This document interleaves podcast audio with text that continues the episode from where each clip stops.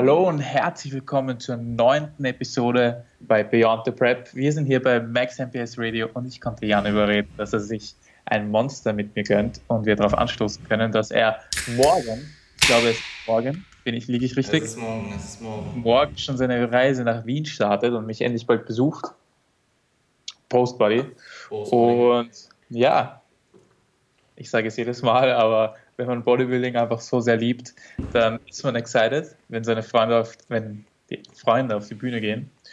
Und ja, ja, erzähl uns, wie geht's dir?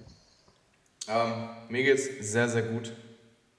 Ähm, also, ja, ich habe es einige Male in der Story erwähnt. Ähm, der Diet Break hat auf jeden Fall ähm, seinen Job getan. Ähm, also, ich fühle mich physiologisch deutlich regenerierter als ja, noch vor dem Diet Break, ähm, wo wir durchaus äh, ja, zwei, also gerade die zwei Wochen vor dem Diet Break waren ja durchaus sehr, sehr aggressives Digging.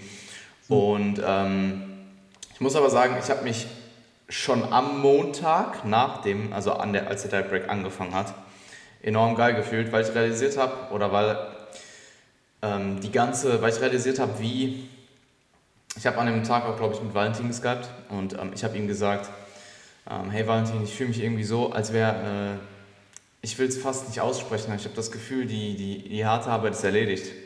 Und, er, mein- und er meinte halt so, ey, ich widerspreche dir hier ganz klar, so die harte Arbeit ist erledigt. Und ähm, es war einfach der Samstag nach der letzten Low-Einheit, wo extrem viel mentale Last von mir gefallen ist. Nach dieser Einheit, die, wo, also wer mich verfolgt, weiß halt, dass ich vor Low-Einheiten nervös werde ähm, und sehr, sehr viel Respekt einfach davor habe und vor allem, wenn es dann in die Peak-Intensitäten geht, mit zusätzlich immer weiter akkumulieren nach Fatigue und aggressiven Kaloriendefizit. äh, Ja, Ja. du stehst halt dann da vor diesem Gewicht, vor dem höchsten Gewicht des Zyklus, musst es ADLen. Ähm, und ja, generell Low-Einheiten. Und ähm, nach dieser Einheit, wo ich halt wusste, dass der Deload ansteht und der Diet Break, an diesem, äh, ja, direkt nach der Einheit ist so viel mentale Last, also physiologisch offensichtlich nicht, weil ich nicht innerhalb von 10 Minuten regeneriere, aber einfach psychisch ist so viel von mir gefallen. Und äh, der Rest-Day danach am Tag, also das war dann der letzte Low-Day, war nochmal ziemlich, ziemlich hart. Also das war einfach, ich glaube, das war der, einer der lethargischsten Tage der Prep, da war wirklich alles einfach nur fucking anstrengend. Also, weil, ja, an einem Rest-Day dann halt noch trotzdem zu diäten, ist grundsätzlich kein Problem, aber halt die 15k Steps reinzubekommen ohne Training, gerade wenn du es dann probierst, so mit privaten Sachen zu kombinieren, so mit der Mom halt, mit meiner Mom rauszugehen, zu meinem besten Freund zu fahren und so, wo man halt dann Steps reinbekommt auch, wo man das verbinden kann, was auch cool ist, aber was dann einfach dann sich so zieht. Und ich war so unfassbar lethargisch an dem Tag. Ähm, aber danach der Tag, also der Montag, der Diet Break, Beginn, habe ich realisiert, fuck, es geht bald nach Wien. Ähm, ich habe noch eine Woche, eine Trainingswoche vor mir ähm, in FitX. Post-Diet Break, deutlich regenerierter. Erste Woche des Zyklus ist in der Regel eh halt einfach weniger hart, als wenn du ja bereits einige Wochen diätest und die Intensitäten und das Volumen immer weiter ansteigen. Und ähm, ja, by the way, heute ist übrigens die letzte Trainingseinheit, also das Ganze ist ja jetzt ein bisschen Retroperspektiv von vor Ja. was halt in den zwei Wochen passiert ist. Und ich weiß noch, wie euphorisch ich an diesem Montag war. Also ich war so energiegeladen, obwohl der Diet Break ja eigentlich erst angefangen hatte. Und ich, hab, ich weiß noch, ich habe meine Stories aufgenommen. Da hatte ich noch nicht mal mein, Meal, mein erstes Meal in. Und mein erstes Meal ist eh gleich zu dem, was ich sonst auch esse. Also Ja, ja, ja. es war halt einfach noch nicht Diet Break. So. Es kann, kann halt einfach noch nicht der, der Fix Diet Breaks gewesen sein. Und ähm, Nicht der der, physiologische. Der, ja, nicht der physiologische. Und der kommt halt eh erst nach ein paar Tagen. Und ja, äh, das hat dann auch ein paar Tage angehalten. Der, die, die mentale Euphorie ist dann wieder ein bisschen abgesunken. Dafür bin ich halt einfach regeneriert durch den Diet Break. Der Diet Break hat auf jeden Fall seinen Job getan. Am Salz wurde dieses Mal halt, ja genau, seit, ich, seit wir halt ähm, das Salz kontrollieren, ich habe es halt im Diet Break genauso gehalten. Mein Gewicht ist dieses Mal um, ich glaube, 600 Gramm angestiegen oder so nur im Average, was für meine Verhältnisse ziemlich wenig ist. Also es war sonst eigentlich mindestens immer ein Kilo. Ähm, muss aber auch dazu sagen, dass es jetzt Post-Diet Break dann logischerweise nicht so stark abgesunken ist in den ersten paar Tagen. Ähm, aber ja, das sind so die letzten Diet Break, ähm, Euphorie, Salzgewicht wollte ich kurz erwähnen. Und mhm. ähm, ja, die erste Trainingswoche ist auch schon wieder fast vorbei. Also ich habe vier Trainingseinheiten hinter mir, ähm, von fünf im Fitix, im letzten Meso, im finalen Meso. Ähm, eine steht heute noch an und ich freue mich sogar wirklich drauf. Also es ist auch äh, generell macht mir Training mit dem Upper Lower Split und ähm, macht, es macht schon Spaß. Klar gibt es ja. Tage, wo man unmotivierter ist oder wo man einfach lethargisch ist. Aber also wenn ich dann da bin, ich fahre halt meinen übelsten Tunnelblick an der Stelle auch äh, Shoutout an ähm, Rave, an die Playlist Rave. Oh, also, oh. ey, ich höre oh, mittlerweile echt good. viel, ich höre äh, mittlerweile echt viel Techno, Mann. Also ohne ja. Spaß, ehrlich. Also es gibt, es gibt für mich, es gibt für mich, ähm, ich höre ziemlich viel Musik im Training ja. und ich, du kannst unterscheiden zwischen wirklich harten Sets Unterkörper am ja. Ende des Mesos, wo ich mir halt Slipknot und so weiter gebe ähm, Korn, viel, Limp Bizkit. Ähm, also du kannst quasi, meine, meine Musikperiodisierung für ein hartes Squad-Set ist von Woche 1 bis 4, Woche 1 Linkin Park. Die ärgste Geschäftsidee, ist das Was? Du hast gerade die ärgste Geschäftsidee, ist dir das aufgefallen? Ey, ich habe schon überlegt, ähm, für jeden Mikrozyklus eine Playlist zu machen. Wie geil ist das? Ja, das, das Geile an Techno ist einfach, und ich, ich, mich freut es so, dass du das feierst, weil ich sage immer, es ist so eine Sprache, die man entweder versteht oder leider nicht so. Ähm, oder eben leider, ist ja, ist ja nicht schlimm. Ähm, aber es, ist, es hat so was Antreibendes an sich. Ja, ja, voll, und es voll, führt voll. sehr, sehr schnell dazu, dass man sich ein bisschen in seinen Gedanken verliert und einfach macht. Und das mag ich so gern. Deswegen höre ich es gern beim Training auch und beim Arbeiten oder Lernen auch gern. Hm. Ja, ich habe, ähm, also meine Phasen sind halt, also um nochmal auf, die, auf, die, auf das harte Squad-Set zurückzukommen. Woche 1 wäre sowas wie Linkin Park, Woche 2 wäre Limp Bizkit, Woche 3 wäre Korn, Woche 4 wäre Slipknot. Und das ist aber, das benutze ich relativ selten.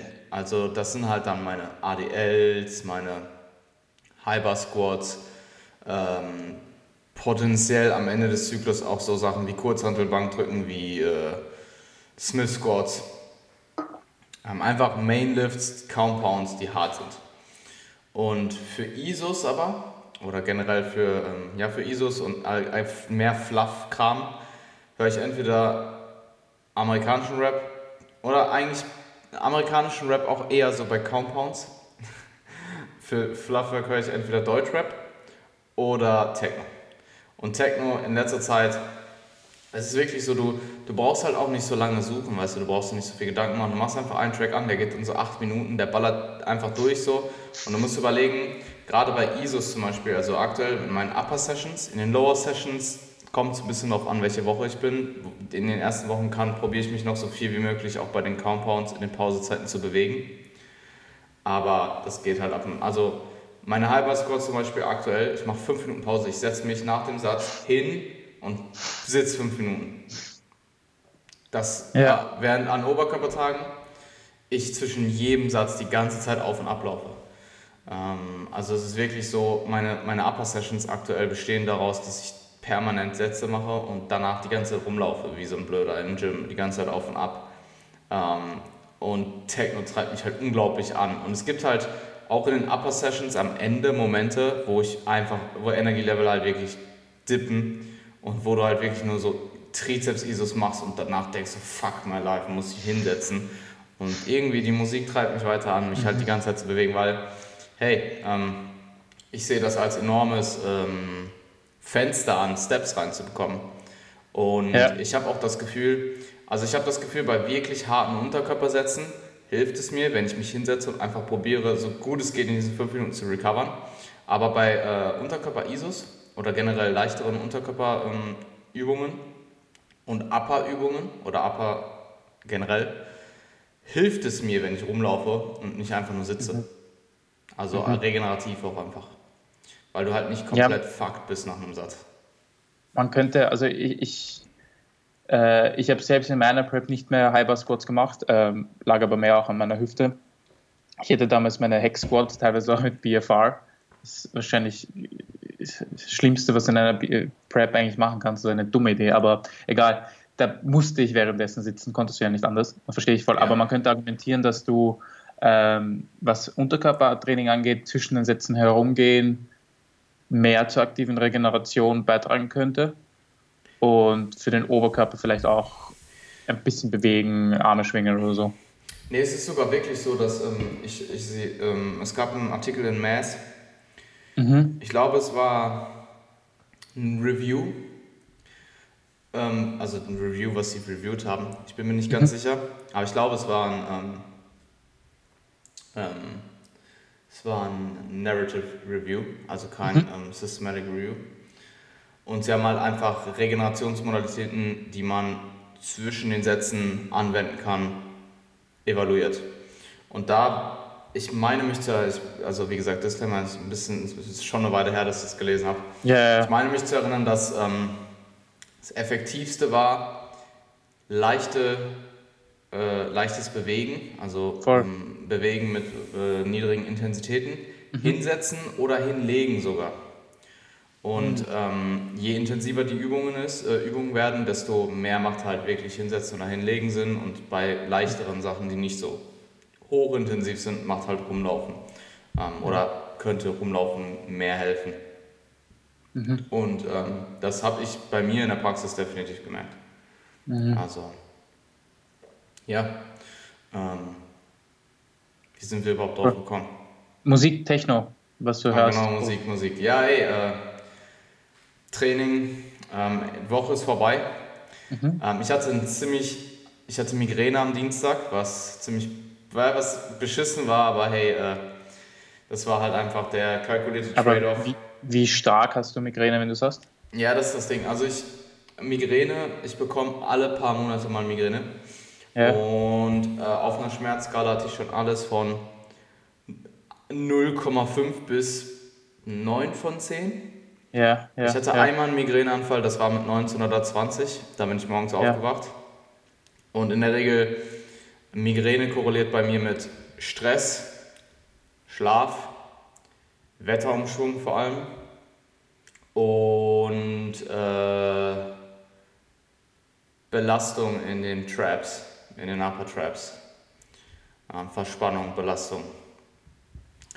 Und vor allem, also es korreliert sehr häufig mit Wetterumschwung und dann in Kombination mit Stress.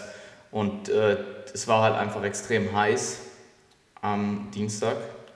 Und ich habe halt angefangen zu daten am Montag. Und irgendwas war noch Montag, war einfach generell ein extrem stressiger Tag für mich.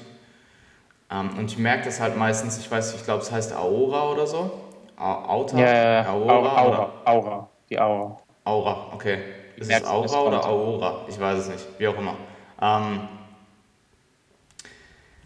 ich bekomme halt so eingeschränkte Sicht. Und das Ja. ist in der Regel sehr häufig der Fall, bevor ich dann die eigentliche Migräne bekomme. Also ich bekomme so eingeschränkte Sicht und dann weiß ich eigentlich schon so, fuck my life, das wird nicht geil.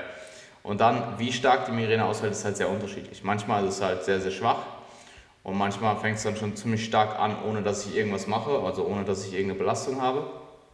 Und ich weiß noch, ich hatte an dem Tag morgens ein, ähm, Skype, eine Skype-Session mit äh, Konstantin, mit einem Klienten von mir, an der schöne Grüße. Und ich weiß noch, es wurde dann im Skype immer schlimmer. Und ich habe ihm dann auch irgendwann gesagt, so, hey, tut mir leid, dass ich jetzt gerade so, Ja, äh, so äh, ja, ja, ja. Dizzy oder wie auch immer. werde, weil ich kriege halt gerade einfach Migräne. Und ich nehme halt auch keine Schmerztabletten oder so. Ich stehe das einfach Ja. durch. Keine Ahnung. Ich, war, ich bin auch einfach kein.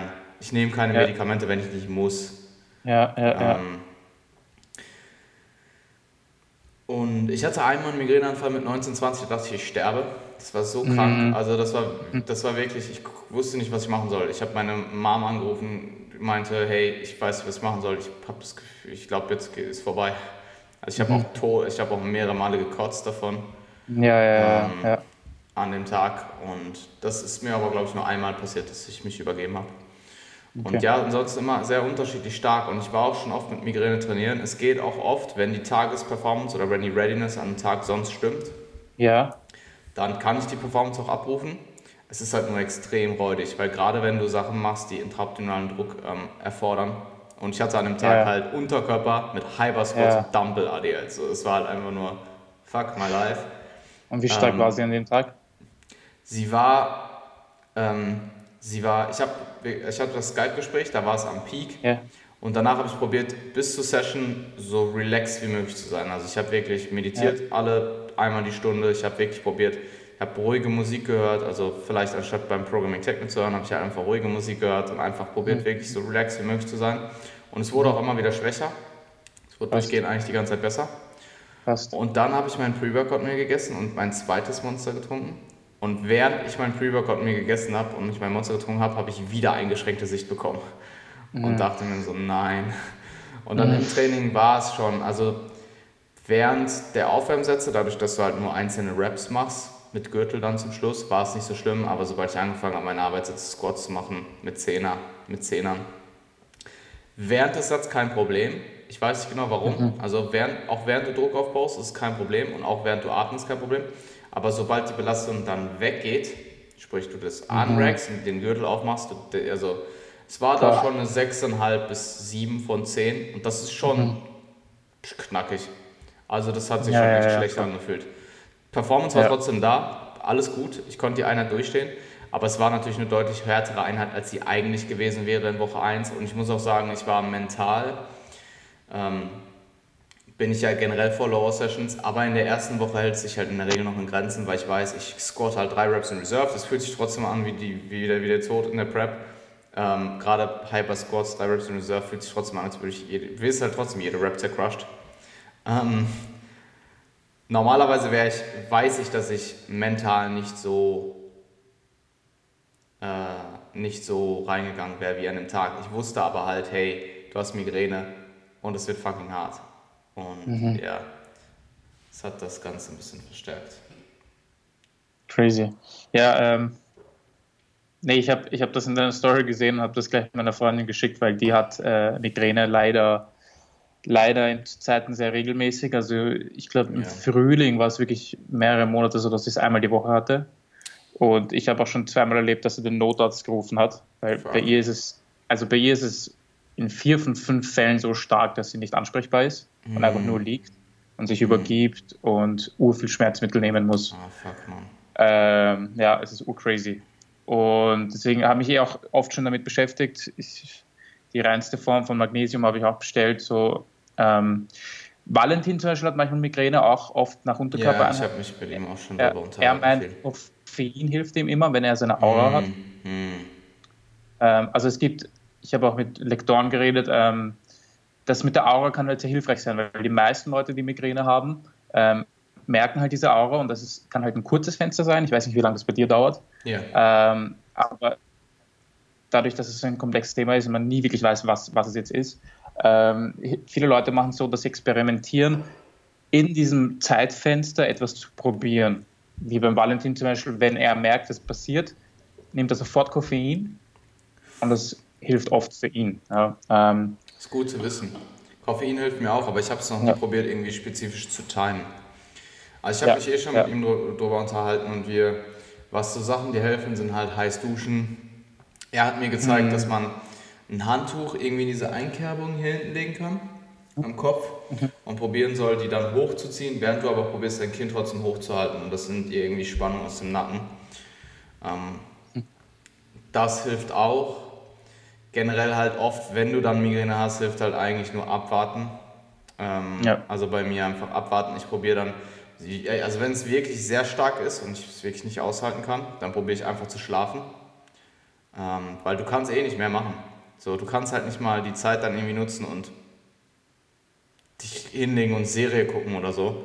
Oder irgendwas machen, was halt entspannt ist potenziell. Weil das ist halt auch ungeil, Serie zu gucken, während mhm. du Migräne hast. Du willst halt eigentlich, kannst nichts machen.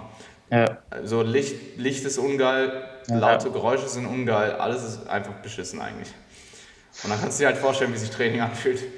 Ja, ähm, crazy. Aber es Deswegen habe ich das mich, so arg gefunden. Ja, es war für mich halt, es ist, also in der Vergangenheit war es auch oft einfach Stubbornness und dann halt auch einfach, ich will gehen. Ich weiß zum Beispiel, ich war einmal in Wien ähm, ähm, mit relativ starker Migräne auch trainiert. Da hatte ich sogar dann auch in der Nacht ziemlich stark Migräne. Das war räudig, da konnte ich auch nicht pennen und so, das war echt beschissen. Aber ähm, jetzt in dem Fall, vor zwei Tagen war es, oder drei Tagen, war es für mich halt einfach der kalkulierte Trade-off zwischen Ich trainiere aktuell sechsmal die Woche. Ich habe keine, ja. das, das, das Ding bei sechsmal die Woche ist, du hast keine Flexibilität, deinen Rest-Day zu schieben. Also hast, wenn du das machst, dann musst du in der Regel noch einen extra Rest-Day irgendwo einschieben, weil du sonst zu oft Back-to-Back -back trainierst. Sechs, sechsmal am Stück Back-to-Back -back zu trainieren, ist schon extrem hart.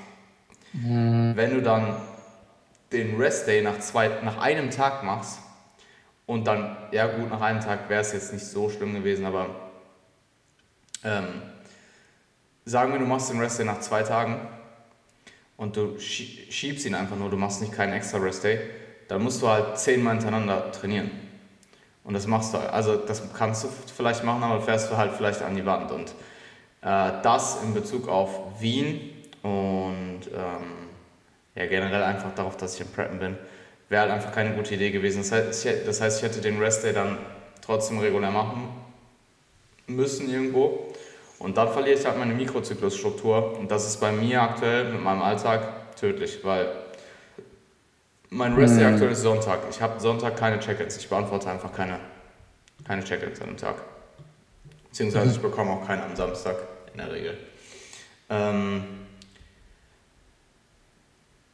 wenn mein Rest Day, das hab, ich hatte das schon in der Vergangenheit, wenn mein Rest Day dann auf Montag fällt, ist es einfach beschissen, weil Montag ist mein arbeitsreichster Tag. Und ich bin an Rest Days eh schon lethargisch. Plus ich will ja auch irgendwo den Rest Day so gestalten, dass du halt restest und nicht noch, ja, mhm. vier bis sechs Stunden Check-ins bearbeitest. ähm, und dann ist es einfach, das ist, passt nicht gut. Und dann habe ich halt Sonntag, äh, ja, wie auch immer. Äh, das hat sich auf, es war, Steht, ein, Kalkul es ja. war ein kalkulierter Trade-off. Ich weiß, ich kann mit ja. Migräne trainieren. Ähm, ja. Es ist halt nur räudig. Hey, und es, nee, gibt auch, es gibt auch ein bestimmtes Level an Migräne, wo ich nicht trainieren gehen würde. Also wenn es zu stark, weil es, ich weiß ja, und das war ja auch der Fall, bevor ich ins Training gegangen bin am, am Dienstag, war es ja fast, also es war viel stärker in einem Skype-Gespräch, als dann, wo ich gegangen bin. Wo ich gegangen bin, war es vielleicht ein 2 von 10. Also leicht okay. merkbar. Und okay, im Training ja. wurde es dann ziemlich schlimm. Ja. Hat dann zu den ISOs wieder abgenommen, war aber immer noch ziemlich stark da. Und sobald ich aus dem Training war, äh, beim Nachhauseweg war es schon fast weg. Ich habe dann heiß geduscht, es war komplett weg. Mhm. Mhm. Und ich hatte dann gestern sogar wieder morgens äh, eine Aura, wo ich mir dachte, scheiße, mhm. Mann, das kann jetzt nicht sein, weil normalerweise Migräneanfälle bei mir sind sehr infrequent. Also ich habe es extrem selten gehabt, dass ich, und dann war es glaube ich auch einfach random, dass ich in einem kurzen Zeitraum öfters Migräne hatte. Habe dann auch leicht Migräne bekommen habe es dann noch leicht bei Hip Thrusts gespürt, aber danach mhm. bei Beinpressen war es komplett weg und dann auch okay. komplett nicht mehr spürbar. Cool. Also ich habe auch, wenn es mal random relativ frequent zweimal hintereinander war, dann äh, habe ich das Gefühl, dass das zweite Mal immer deutlich schwächer ist. Also okay. für alle da draußen, die Migräne haben, ähm, grundsätzlich, ich würde auch wahrscheinlich keinem Klienten empfehlen, mit Migräne trainieren zu gehen. Außer ja. es ist halt wirklich extrem schwach in der Regel bei solchen Sachen ist dieses vernünftigste ein Rest einzuschieben. Ähm, aber ja. ja.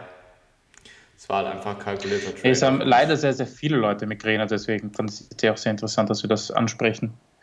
Und ähm, ich fand das aber nur crazy, weil ich wusste halt, wie stark du es hast, aber ich die Story gesehen habe und dann habe ich es gleich Verena erzählt und sie hat auch gemeint, ja, kommt natürlich darauf an, wie stark, aber das, ja. also, ist, also bei ihr ist es jedes Mal so stark, dass bewegen. Absolut, nicht, absolut. Nicht ja, ja, voll, voll, voll, voll.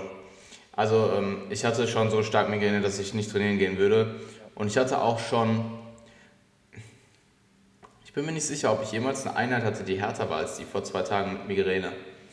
Weil die Einheiten, die ich gemacht habe, wo ich mit mehr Migräne ins Training gegangen bin als vor zwei Tagen, waren halt keine Unterkörpereinheiten, sondern eher Oberkörpereinheiten. Und mhm. Unterkörper, halt gerade Squats waren halt. Crazy, ja. Krank. Aber es waren noch die letzten Halber Squats in dieser Prep.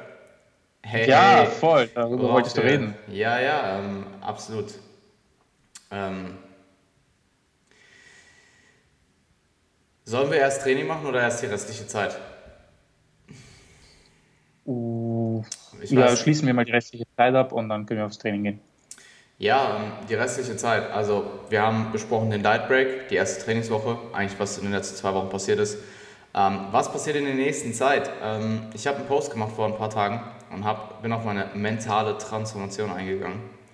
und wie ja. mich die Prep in meiner Psychologie verändert hat. Also nicht nur einfach die, weil als Außenstehender oder auch als jemand, der Bodybuilding vielleicht nicht selber macht oder das Ganze halt nicht so nachvollziehen kann, ist es halt oftmals nur so stumpfes, äh, ist es halt, ist, ist halt das Klischee, es ist halt Oberflächlichkeit. Ähm, es geht darum, dass du deinen Körper formst, ähm, dass du ja halt äh, Körperfett verlierst, wie auch immer, dass du transformierst, dass du dich, dass du deine Physis veränderst, deine Physik. Und es steckt aber so viel mehr dahinter. Und eigentlich, für mich ist das Ganze halt, für mich ist dieses Bild so viel mehr als nur diese Trans dieses Transformationsbild. Mhm. Weißt du, was man, mhm. ich hätte im Endeffekt, ich habe auch überlegt, ob ich irgendwie sechs Monate oder sowas hinschreibe oder noch irgendwie das Datum einfüge oder so. Ähm, weil solche Sachen werden, manchmal gehen solche Sachen viral und das Bild ist halt cool, weißt du, gerade wenn das, ja. Ich meine, da liegen sechs Monate zwischen. Und wenn mhm. du das jemandem zeigst, der keine Ahnung hat, könnte könnt halt schon meinen, dass da deutlich mehr Zeit zwischen liegt. Im Endeffekt ist es nur weniger Körperfett. Ja. Ähm, aber es steckt halt so viel mehr dahinter. Also die ganze Zeit, ähm, die ich halt, in diese, dieser Zeitraum und was in diesem Zeitraum passiert ist und was ich daraus gelernt habe und wie wie, wie, wie sich all dies halt auf meine, auf meine Denkweise, Mentalität, meine Arbeitsmoral, meine Disziplin ausgewirkt hat, ähm, ist halt enorm. Und zusätzlich dazu finde ich halt, ist, ist dieser, dieser Aspekt von Progress, ähm, der hinter einer Prep steht, der generell hinter Bodybuilding steht, ist halt so geil und ähm, es steckt halt so viel mehr dahinter als nur physischer Progress, sondern halt vor allem eben auch mental. Und der kann, wenn man ihn richtig anwendet, so viel Übertrag auf andere Aspekte in deinem Leben haben. Also ich meine, die meisten Leute sagen, dass eine Prep das Härteste ist, was sie je in ihrem Leben gemacht haben. Ich würde dem Ganzen schon zustimmen bisher. Ich muss sagen, dadurch, dass ich denke, ich äh, generell nicht unerfahren bin, was Diäten angeht ähm, und halt auch die ganze Angehensweise der Prep bisher mit den Diet Breaks etc. ist es für mich wahrscheinlich nicht so hart wie für jemanden, der äh, wenig Diäterfahrung hat. Also für mich, mhm. ich würde schon sagen, dass alles ziemlich hart war. Es, und es gab auch mhm. definitiv sehr, sehr harte, dunkle Momente. Aber ich hatte noch nicht so diese richtig, richtig dunklen Momente, wo ich dachte, so, mhm. jetzt ist alles vorbei. ähm, und ich glaube, die werden auch nicht mehr kommen, weil, mhm. wie gesagt, wenn wir jetzt auf, auf das, was kommt, zublicken, äh, vielleicht kommen sie nach der Prep, wer weiß. Ähm, aber ja, es war auf jeden Fall ein sehr, sehr schwerer Weg und mental werde ich hiervon so viel mitnehmen. Also mhm. sowohl als Athlet in der Improvement Season danach, als Coach, weil ich einfach so viel auch gelernt habe durch das Coaching mit Valentin in der, in der Zeit ähm, businesstechnisch hat sich bei mir äh, bezüglich Klienten und der Website auch ordentlich was getan.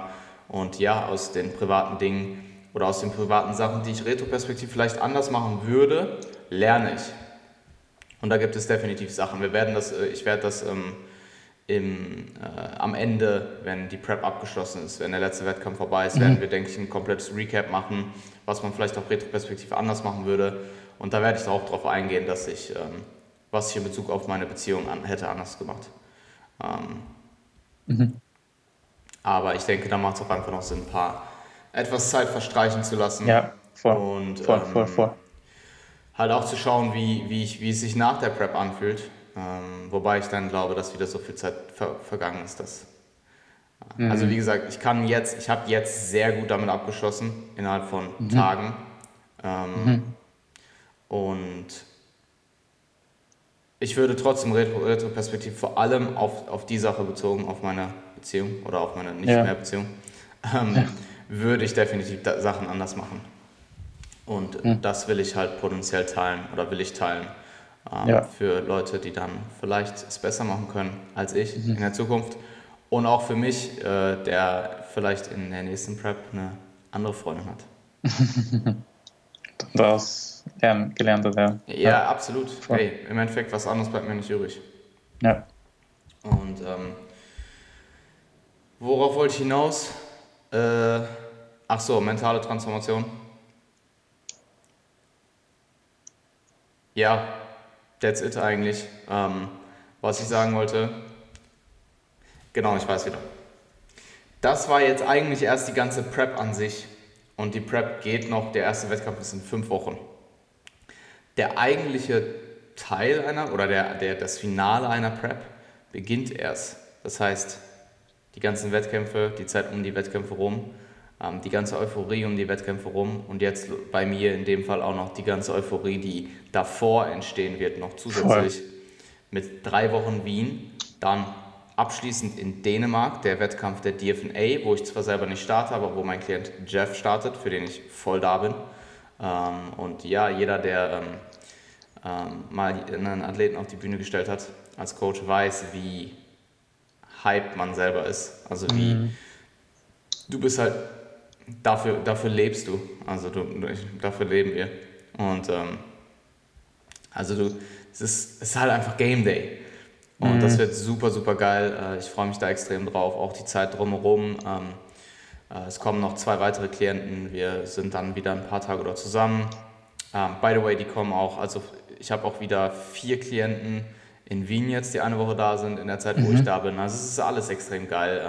Ähm, oder stimmt gar nicht. Also vier kommen angereist und die beiden Andis kommen noch, die müssen nicht unbedingt, also die kommen, reisen logischerweise auch an, aber die, die bleiben halt nicht da. Ähm, also es sind wieder einige Leute da, äh, einige meiner Klienten da. Ähm, was auch immer extrem cool ist. Und es freut mich jedes Mal enorm, alle persönlich wiederzutreffen. Und ja, hey, drei Wochen Wien, abschließend Dänemark, dort komplett, also das wird mich komplett aufhypen auf ANBF zwei Wochen später. Dann geht es von Dänemark zurück nach Deutschland für eine Woche circa. Also knapp drei Wochen Wien, abschließend mit dem Wochenende in Dänemark, eine Woche Deutschland. Das wird dann auch die mhm. einzige, nee, stimmt gar, stimmt gar nicht, aber das wird dann halt noch die Trainingswoche sein, die ich in Deutschland absolvieren muss, in meinem Fitix. Ähm, aber ich denke, also gerade die wird halt auch nochmal umso leichter als die jetzige, weil die Euphorie aus Wien, aus Dänemark und aus Arnberg eine Woche out ist halt einfach, äh, wird immens sein. Und dann geht es danach die Woche wieder nach Österreich, zu Arnberg. Mhm. Ähm, danach wieder nach Deutschland, zwei Wochen Deutschland, einmal dann, am, also nach der AMBF, das Wochenende ist die GmbF in Siegen ähm, und danach das Wochenende die WMBF ähm, in Mü Nähe München. Also drei Wochen Back-to-Back, -back, AMBF, GmbF, WMBF. Und dann zwei Tage nach der, äh, nach der WMBF in München fliege ich nach Washington, ähm, um dann darauf das folgende Wochenende am 24. Oktober, wenn ich mich nicht täusche, beim Jordan Cup zu starten. Und bleibt dann auch bis äh, darauf folgende Woche Donnerstag. Also ich fliege am Dienstag und bleibe dann bis darauf die folgende Woche Donnerstag.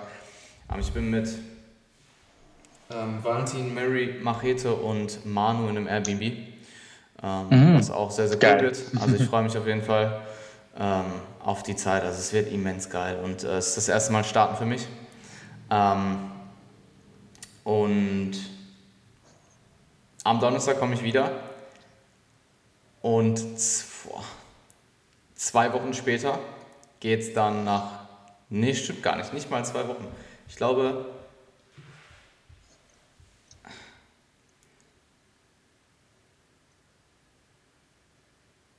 Ich habe mich auch komplett, weil es ist der 26. Oktober äh, der, der, des Jordan Cups. Ich yeah. komme am 31. Oktober wieder. Und am ähm, oder am 12., also zwölf Tage später, geht es dann für zwei Wochen nach New York. Es ist schon alles ziemlich crazy. Also ich bin das erste Mal in den, ich bin zweimal in den Staaten innerhalb von 30 Tagen Zeitraum für einen Monat und das ist einfach mein erstes Mal überhaupt außerhalb der EU. also, das ist schon sehr, sehr crazy, was ähm, und alles dann aus wegen der... Bodybuilding, oder? Ja, ey, wegen Bodybuilding, wegen Natural Bodybuilding und einfach der Idee, Online-Coach zu werden. Das ist so crazy, ohne Spaß. Also jedes Mal. Und ich, ich muss mir das auch vor Augen halten, weil das einfach so Sachen, ist, die, so Sachen sind, die man im die man irgendwie so selten im Moment realisiert, finde ich. Das war genauso surreal wie, die, wie, die, wie das Meeting, was ich hatte mit den 16 Klienten beim letzten Mal in Wien. Während ich da war, war das so, es war alles immens cool, es war eine enorm geile Zeit, aber ich habe das nicht so krass wahrgenommen und retrospektiv dachte ich mir so, fuck, was ging da ab? Und genau das muss ich halt jetzt wirklich ähm, die kommenden, ja, fast drei Monate, muss ich wirklich mir vor Augen halten und im Moment leben und probieren alles so gut es geht zu genießen, ähm, die Zeit so gut es geht aufzusaugen, weil ja, die Bühne kommt, die Bühne kommt nur alle paar Jahre und ja. das Ganze drumherum jetzt wird halt extrem crazy. Also ja, es wird sehr, sehr geil, ich freue mich drauf. Und das Gute ist, danach geht es halt, also viele haben ja Post-Workout Blues, äh, Post-Workout, Post-Competition Blues und wissen nicht so richtig, was sie machen sollen. Und bei mir fängt halt dann die Saison 2020 an für meine ganzen Athleten. Also, ja, ähm, es geht geil weiter. Und ich werde irgendwann in den Urlaub fliegen. Ich muss unbedingt mal wieder in den Urlaub.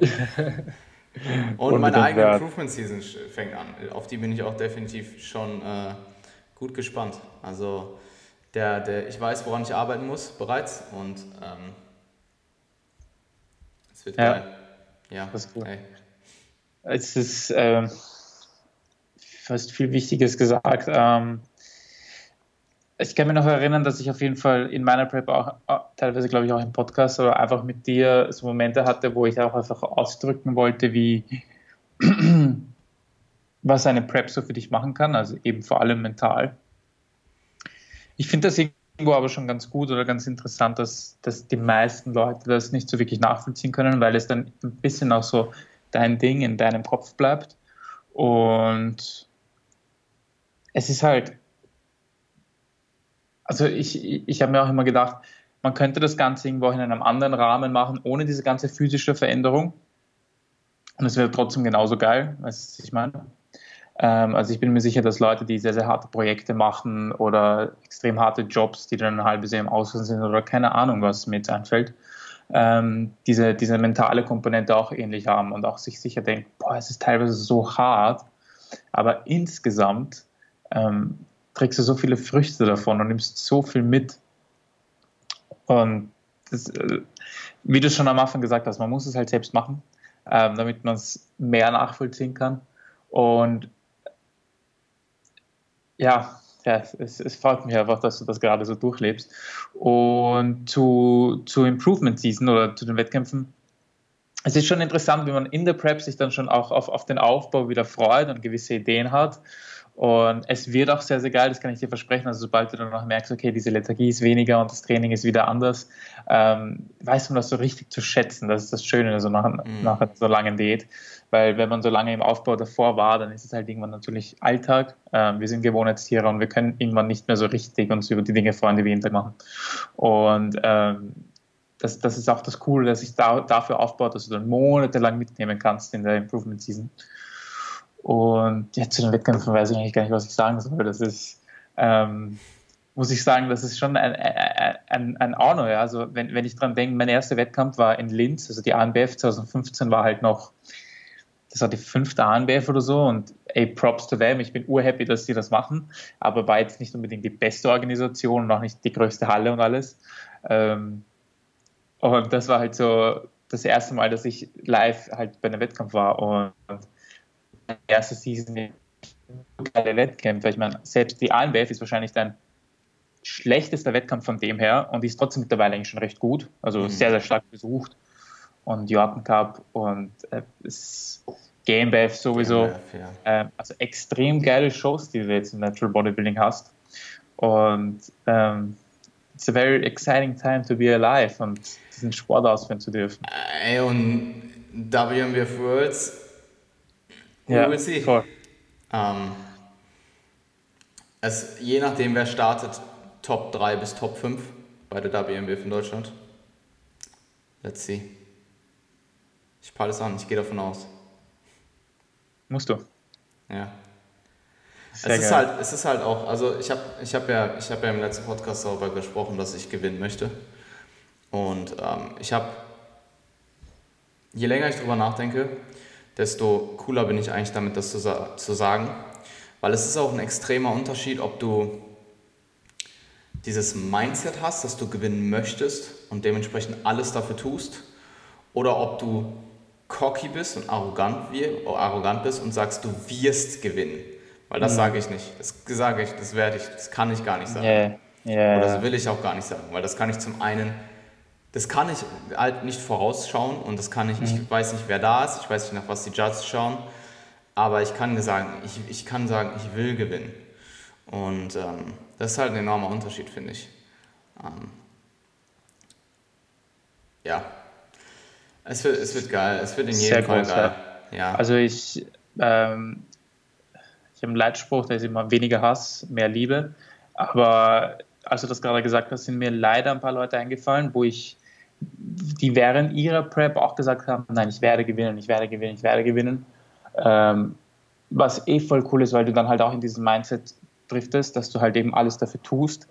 Aber die haben nicht gewonnen und die sind nicht sehr, sehr gut damit umgegangen. Ja, und äh, deswegen war es eine gewisse Arroganz, die dann auch irgendwo bestraft wurde. Ja, weil, wie du schon sagst, du kannst es einfach nicht beeinflussen. Es geht auch gar nicht darum, dass du das gewinnen musst. Es geht vielmehr, und das finde ich sehr schön, dass du das in deiner ersten Prep schon erkannt hast, es geht vielmehr darum, was damit einhergeht, wenn du einfach alles versuchst, was dir möglich ist, ja. zu gewinnen. Ja. Und natürlich dann auch kompetitiv zu sein und zu sagen, ey, ich will besser sein, weil das ist etwas, was das männliche Geschlecht einfach antreibt. Das ist einfach so. Aber ähm, nicht realistisch zu bleiben, das ist halt meiner Meinung nach im Bodybuilding ein großes Problem. Und das sind dann genau die Athleten, ähm, von denen man sagt, ja, die haben eine Season gemacht und aufgehört. In meinem Mind, in meinem Mind werde ich, wenn ich, wenn ich wenn ich einen Satz mache und ich denke an ja. mein Ziel, dann denke ich daran, ja. dass ich gewinnen werde. Ja. Aber das würde ich halt niemals aussprechen. Mhm. Also dieses, es ist halt, das ist, finde ich, ein immenser Unterschied. Und das macht auch dann irgendwo den bescheidenen Athleten aus, der halt weiß, was er, zu, was er für Qualitäten zu bieten hat oder was seine Stärken sind. Ich weiß aber auch, was meine Schwächen sind. Und ich bin auch durchaus ein realistischer Mensch. Also ich bin zwar durch, ich bin ein realistischer Optimist, mhm. ähm, sagen wir es mal so. Also ich denke, pessimistisches Denken bringt keinen weiter. Super optimistisches Denken und wirklich halt dieses naive optimistische auch nicht.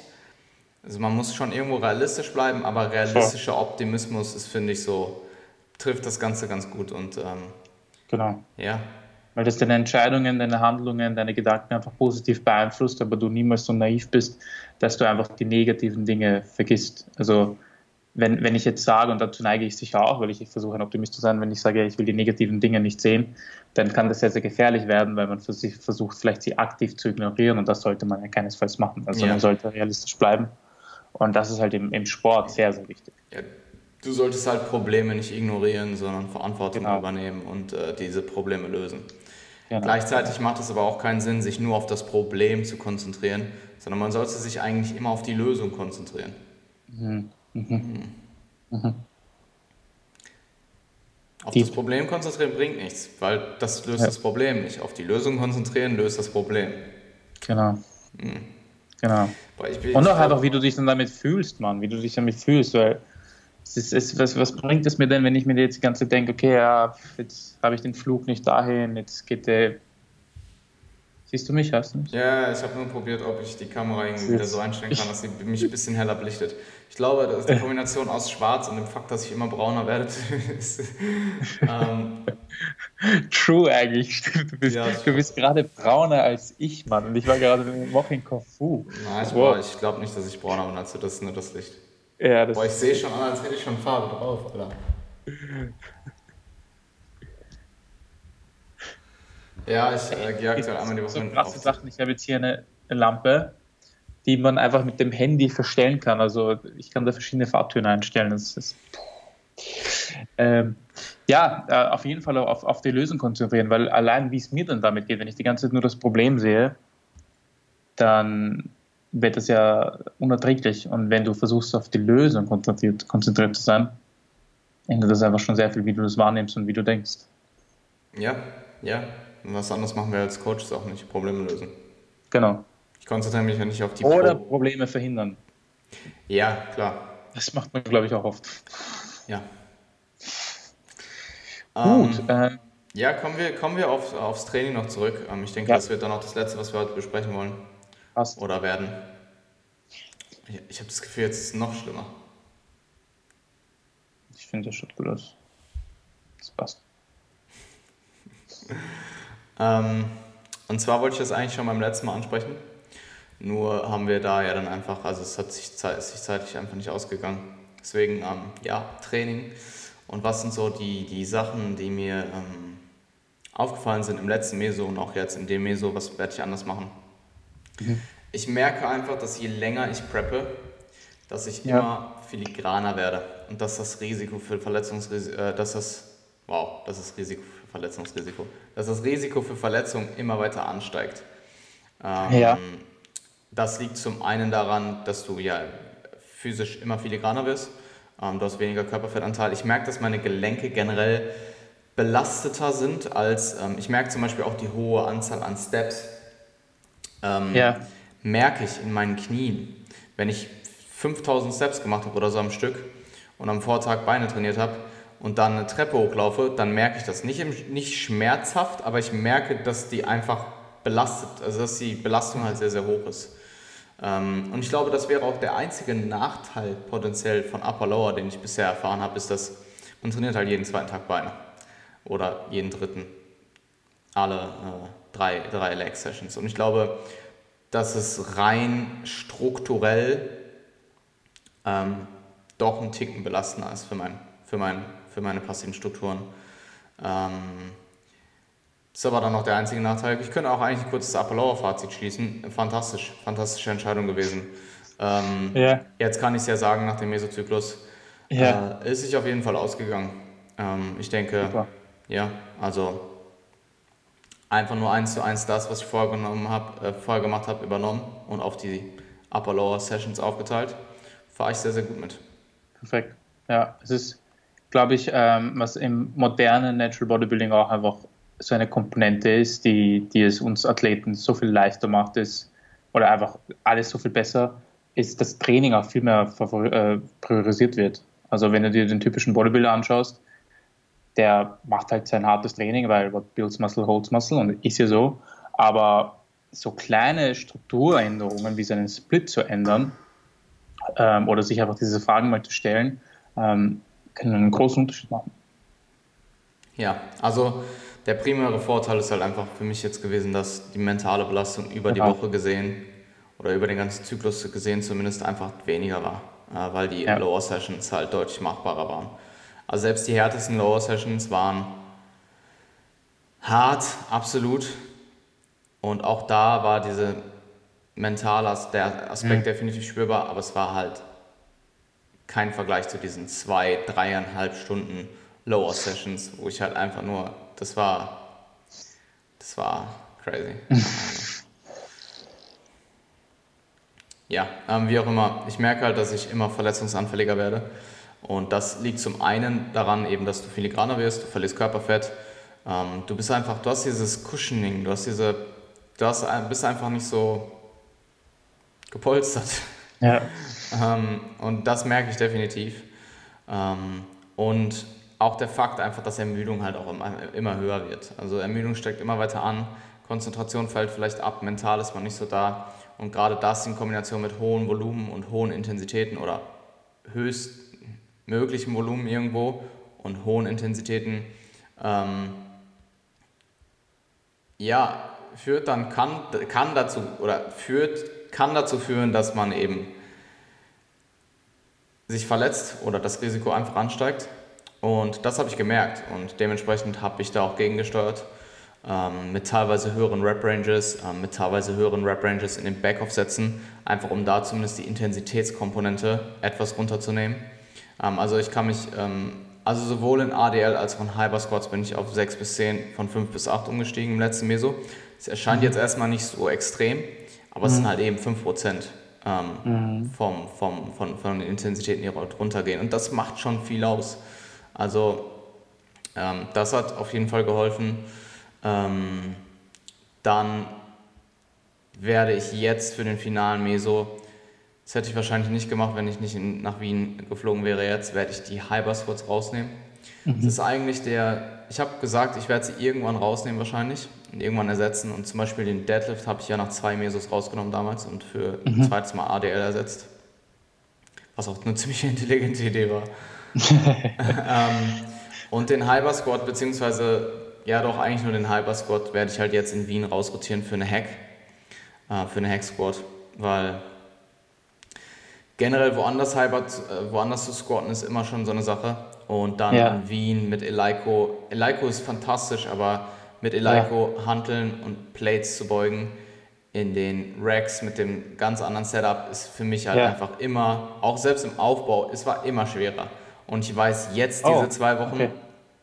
ja, es war immer schwerer. Es hat sich einfach immer ja. härter angefühlt als bei mir. Ähm, mm. Und das jetzt, und das jetzt halt in, den, in diesen zwei Wochen in der Prep noch zu machen bei euch, wäre halt nicht gut, wäre halt nicht gut gegangen. Ja, und ähm, deswegen, ja, werde ich einige, oder nicht einige, werde ich den Hyper Squad eben für den Hack austauschen ähm, ich habe mich mit Valentin abgesprochen, welche Lifts ich sonst durch welche anderen Dinge ersetze. Ich werde mir bei ISOs, ähm, werde ich durchaus ein bisschen mehr rotieren, auch jetzt intra-Mikrozyklus, einfach weil da ist die rationale Verübungsvariation eh viel höher. Ähm, bei den Mainlifts, die ich behalten kann, die ich bei euch ausführen kann, die halte ich. Squat wird wie gesagt rausrotiert für eine Hack. Ähm, teilweise die Maschinen werden halt durch einen Äquivalent ersetzt. Ähm, und ansonsten habe ich für den jetzigen Meso halt noch zusätzlich zu den höheren Rep Ranges aus dem letzten Meso teilweise noch die Rep Ranges in den Backoffs erhöht und habe auch proaktiv jetzt vor, aus Erfahrung der vorherigen Mesos, entschieden, wann ich Backoffs mache. Weil in der Regel mache ich Backoffs reaktiv. Das heißt, wenn ich halt merke, ich komme außerhalb der Rep Range mit einem bestimmten Gewicht, mit dem Topset-Gewicht, da mache ich Backoff-Sätze. Jetzt habe ich im Vorhinein schon gesagt, hey, nach zwei Sätzen mache ich Backoffs und dann auch mit einem leichteren Wiederholungsbereich, ähm, also mit einem höheren Wiederholungsbereich. Und ja, so habe ich das Training jetzt periodisiert. Ähm, seit der Maintenance Phase wurde es, ja, war es ja wieder schwerer und wurde dann von Meso zu Meso immer einen Ticken leichter, sprich die, Rep, die Average Rep Range wurde angehoben, von Meso zu Meso, auch teilweise abhängig davon, wie der Progress, wenn noch Progress vorhanden war, war oder eben die Regression, wobei Regression eigentlich in der Regel nur bei Push, äh, bei Druckübungen bisher der Fall war. Ähm, und da dann teilweise dann mit Rep Ranges gegengeregelt.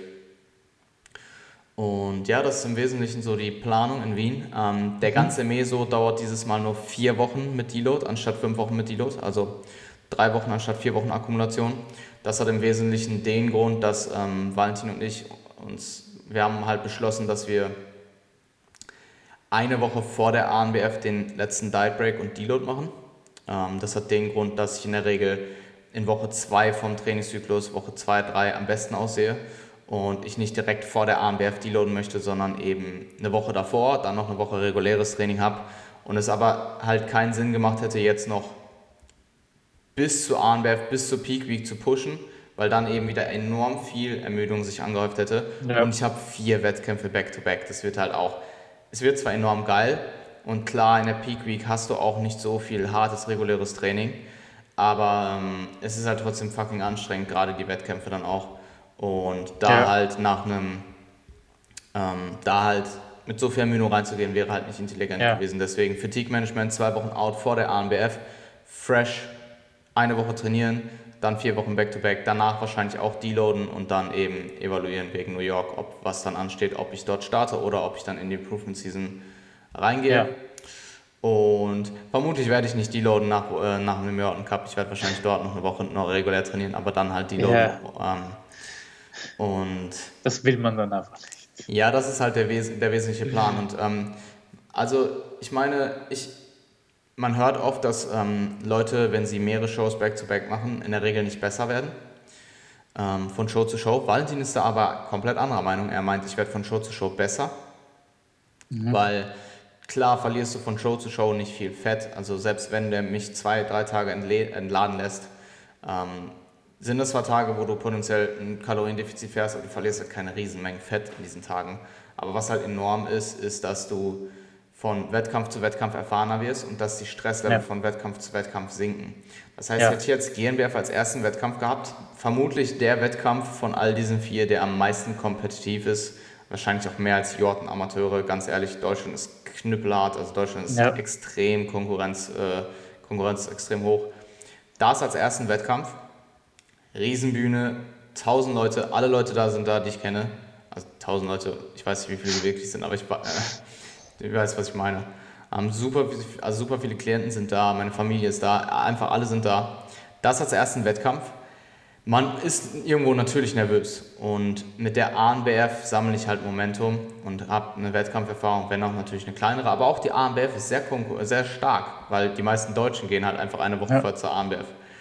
Ähm, ist einfach sehr cool und grundsätzlich war ja geplant, die DFNA als Starter oder als Momentum-Bilder zu nutzen, jetzt wird es die ANBF und ähm, so wird halt von Woche zu Woche das Stress äh, durch die Erfahrung, dass du die Wettkämpfe halt gemacht hast und dass du da stehst. Ich meine, ja, du stehst im Endeffekt in einem scheiß Tanga angemalt auf der Bühne und präsentierst dich.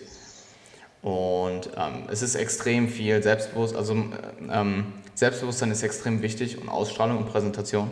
Und ich denke, ich kann diese bringen, aber die wird definitiv auch von Wettkampf zu Wettkampf besser, einfach weil Ja. du weniger nervös bist, weil du Selbstvertrauen hast, weil du weißt, was du schon mal gemacht hast, sammelst Erfahrung, etc., all diese Dinge. Und Euphorie und Hype. Und dementsprechend werde ich vermutlich, und Valentin meinte, wie gesagt, auch, dass ich sharper werde von Wettkampf zu Wettkampf. Und ich bin gespannt, wie er mich da durchhandelt, ähm, durch vier Peak Weeks back-to-back. Aber ich muss das gleich auch mit Jeff machen, also ähm, here we go. Ja. Jeff startet bei der DFNA, bei der GNBF, bei der, ähm, bei der UK DFBA, die ist die Woche danach. Ähm, da bin ich ja dann bei der WNBF.